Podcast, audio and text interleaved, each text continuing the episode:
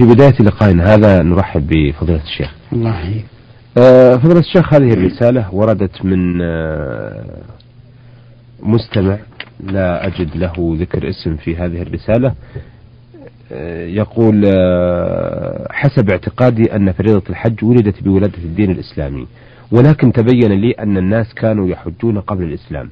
وكان الرسول الكريم عليه السلام يجتمع في هؤلاء الحجاج آه، كي يدعوهم للإسلام. فكيف كان ذلك؟ أرجو إفادتي وفقكم الله وجزاكم خيرا. الحمد لله رب العالمين والصلاة والسلام على أشرف المرسلين نبينا محمد وعلى آله وأصحابه أجمعين. الحج في الجاهلية من العبادات المعروفة المألوفة. نعم. وليس فيه تغيير إلا شيئا بسيطا. مثل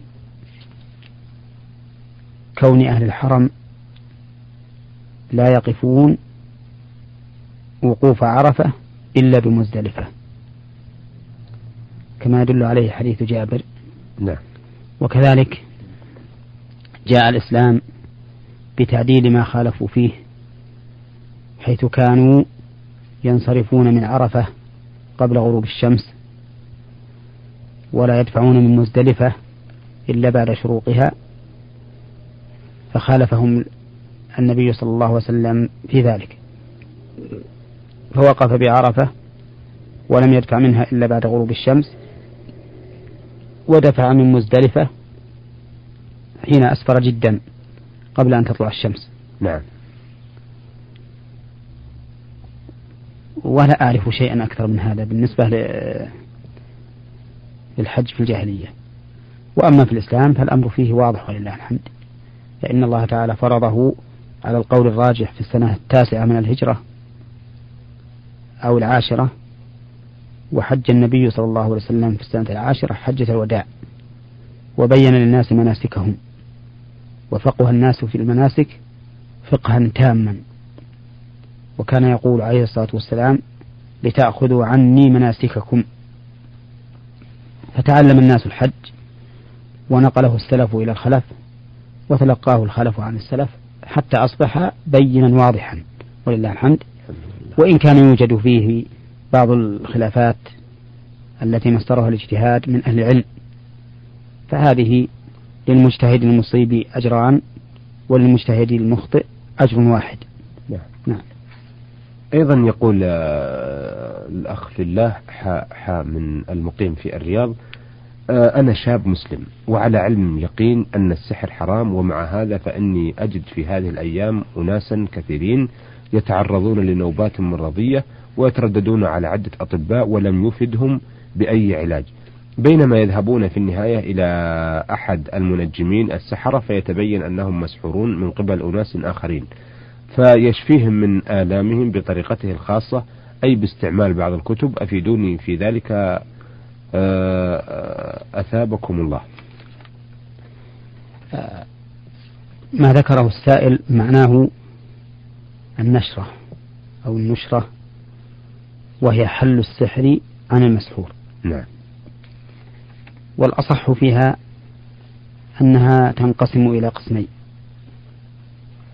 أحدهما أن تكون من بالقرآن والأدعية الشرعية والأدوية المباحة فهذه لا بأس بها لما فيها من المصلحة وعدم المفسدة. بل ربما تكون مطلوبة لأنها مصلحة بلا مضرة. نعم. وأما إذا كانت النشرة بشيء محرم كنقض السحر بسحر مثله فهذا موضع خلاف بين أهل العلم. فمن العلماء من أجازه للضرورة ومنهم من منعه لأن النبي صلى الله عليه وسلم سئل عن النشرة فقال هي من عمل الشيطان. نعم. بإسناد جيد رواه أبو داود. فعلى هذا يكون حل السحر بالسحر محرما وعلى المرء أن يلجأ إلى الله سبحانه وتعالى بالدعاء والتضرع لإزالة ضرره والله سبحانه يقول وإذا سألك عبادي عني فإني قريب أجيب دعوة الداعي إذا دعان. ويقول تعالى أمن يجيب المضطر إذا دعاه ويكشف السوء ويجعلكم خلفاء الأرض أإله مع الله.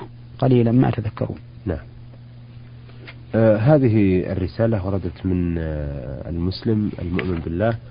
آه عين ألف عين من بلد عربي ويقول في رسالته لي أب حصل بيني وبينه كلام ولكن أنه تصرف غير أنه رفض طلبه. الذي يقول تصرف تصرف وأني رفضت طلبه الذي طلب مني وهو طلاق زوجتي. وطلب مني ذلك الطلب لأنه تشاجر مع ابنة عمه وهو خالي ونسيبي من ذلك المدة وهي عشر سنوات. عزلني من العيش معه وقطعني ويسوء علي ويحرمني من ما ساهمت فيه. أكتب له وهو لا يرد علي. يقول إنني أيضا طلبت من بعض الأقارب أن يتوسطوا بيني وبينه ليصلحوا بيننا لكنه رافض. وأنا مريض وزاد علي المرض بسببه وأعاني من مقاطعته لي وأعاني من مرضي وأعاني عن بعدي عن وطني للبحث عن قوت ابني وزوجتي وبنتي. أفيدونا عن ذلك الوضع. أفادكم الله. هذا السؤال يتضمن شقين. الشق الأول أنه عصى والده حين أمره بطلاق زوجته. وهذا العصيان يجب أن يعرف أنه قد يكون آثما به وقد يكون غير آثم. فإذا كان أبوه أمره بطلاق زوجته لسبب وجده فيها يستلزم مفارقتها كسوء أخلاقها مثلا فإنه يجب عليه طاعة والده بذلك. لسببين السبب الأول السبب الأول نعم. أن هذه لا ينبغي للمرء أن يبقيها في ذمته خصوصا إذا كان لا يمكن إصلاحها. وثانيا طاعة الوالد. وتارة يكون أمر والده بطلاق زوجته ليس لسبب يقتضي ذلك شرعا ولكنه لكراهة شخصية أو مخاصمة أو ما أشبه ذلك وطلاقها يوجب ضررا للابن فمثل هذا لا يلزم الولد مثل هذا لا يلزم الولد إجابة والده إلى طلبه. لأنه لا يلزمه طاعة والده فيما فيه ضرر عليه وإنما الطاعة في المعروف كما قال النبي صلى الله عليه وسلم. أما الشق الثاني في السؤال فهو محاولته الإصلاح مع أبيه وامتناع أبيه من ذلك فهذا لا إثم عليه به. ما دام قد بذل المجهود في الوصول إلى إصلاح وإلى إزالة هذا الأمر من قلب والده ولم يتمكن فإن الإثم هنا يكون على الوالد لأن قطيعة الرحم صارت من قبله. نعم. والواجب على أبيه في مثل هذه الحال أن يرجع إلى نفسه وأن وأن يعين على بره وأن يعرف أن هذا أمر صعب. يأمر ولده بطلاق زوجته التي يحبها والتي له منها ولد وفي ذلك ضرر عليه. وليتصور نفسه لو كان أبوه أمره بذلك وهو يحب زوجته فما هو موقفه؟ وعلى الإنسان أن يعامل غيره بما يحب أن يعامله الغير به. نعم. وأن ينزل الإنسان الناس منزلة نفسه قبل أن يكلفهم الأمور حتى يعرف ويكون مؤمنا حقا. فإن النبي صلى الله عليه وسلم يقول لا يؤمن أحدكم حتى يحب لأخيه ما يحب لنفسه ولو أننا كنا إذا أردنا معاملة الناس فرضنا أنفسنا نحن الذين نعامل بما نريد أن نعامل به غيرنا وننظر هل ذلك يؤثر علينا أم لا لكنا ننال خيرا كثيرا. نعم. ونبعد من الأنانية لكن مع الأسف أن أكثرنا لا يولي هذا الأمر اهتمامه. والله موفق. أحسنتم. أه بعث لنا من الأردن آه، من الطفيلة المرسل علي بن عودة العواجي يقول أنا موظف أعمل في إحدى الشركات المساهمة ويحدث بعض الأحيان أن أطلب من المسؤول المباشر عني أن أترك مكان عملي وأغادر إلى البيت ويسمح لي بذلك ويقوم بتثبت آه، أو بتثبيت أجر ذلك اليوم مع العلم أنه موظف مثلي وغير مساهم في الشركة التي نعمل فيها. كذلك يحدث أن أطلب منه أن يسمح لي بصنع أو عمل شيء من أموال الشركة مثل عمل طاولة خشب أو طاولة حديد وغير ذلك من الأشياء قليلة القيمة. علما بأنها من أموال الشركة المساهمة ما حكم ذلك؟ وجزاكم الله خير الجزاء. إذا كانت الشركة تعلم بذلك وتقر عليه فلا حرج. لأن هذا مالها فإذا رضيت بما يصنع به فلا حرج نعم.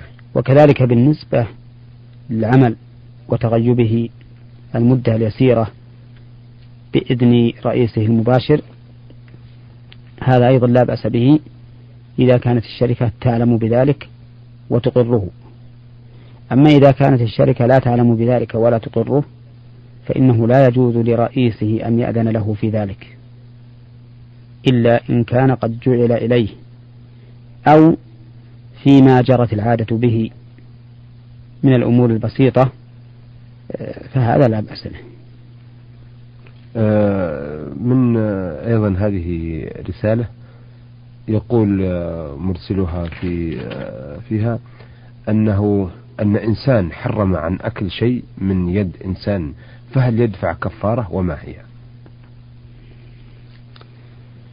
هذه المسألة مسألة تحريم ما أحل الله.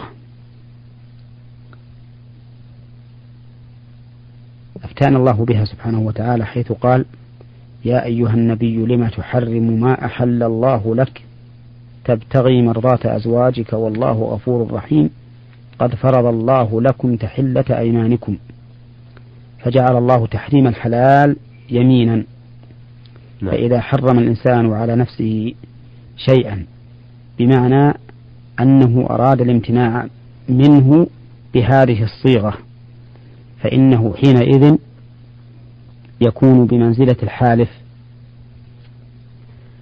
فله أن يفعل ما حرم ثم يكفر كفارة يمين وكفارة اليمين هي إطعام عشرة مساكين من أوسط ما نطعم أهلنا أو كسوتهم أو تحرير رقبة.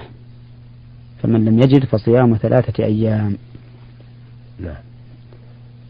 أيضا يقول ممدوح كليب النعيمات من الأردن من العارضة امرأة حرمت عن الدخان وحلفت على القرآن أنها لن تعود لشرب الدخان وأخيرا دخنت وبعد ذلك دفعت كفارة. وأخيرا أجبرها زوجها أن تدخن ثم لم تعد تدخن فما حكمها؟ نسأل الله العافية. هذه كالأولى. نعم. حرمت على نفسها أن تشرب الدخان لقصد الامتناع منه ولكنها ردت إليه فيجب عليها كفارة يمين. فالكفارة التي بذلت إن كانت بقدر كفارة اليمين يعني أنها أطعمت عشرة مساكين فقد برئت ذمتها وإلا فعليها أن تبرئ ذمتها بإطعام عشرة مساكين ثم إنه من الخطأ الذي ارتكبه زوجها حيث أمرها بأن تعود إلى الدخان. نعم. لأن هذا أمر بمعصية ولا طاعة للزوج بها أو فيها. لا يجوز لها أن تطيع زوجها فيما يحرم. والدخان اختلف الناس في حكمه أول ما ظهر فمن مبيح ومن محرم ومن كاره ومن قائل إن الأولى اجتنابه. ولكن بعد أن تبين ضرره بإجماع الأطباء في عصرنا هذا تبين لنا أنه محرم وأنه لا يجوز للإنسان شربه. لأنه يؤدي إلى ضرر في الجسم ثم هو إتلاف للمال بدون فائدة ثم ما يصحبه من الروائح الكريهة التي تؤذي من لم يعتد شربه. نعم. أحسنتم. أيها السادة إلى هنا نأتي على نهاية لقائنا هذا الذي استعرضنا فيه أسئلة السادة حاء حاء المقيم في الرياض وعين ألف عين من بلد عربي وعلي بن عودة العواجي من الأردن الطفيلة وممدوح كليب النعيمات من الأردن العارضة. حتى نلتقي إن شاء الله تعالى مع فضيلة الشيخ محمد بن صالح العثيمين ومع أسئلتكم واستفساراتكم. نستودعكم الله والسلام عليكم ورحمة الله وبركاته. نور على الدرب. برنامج يومي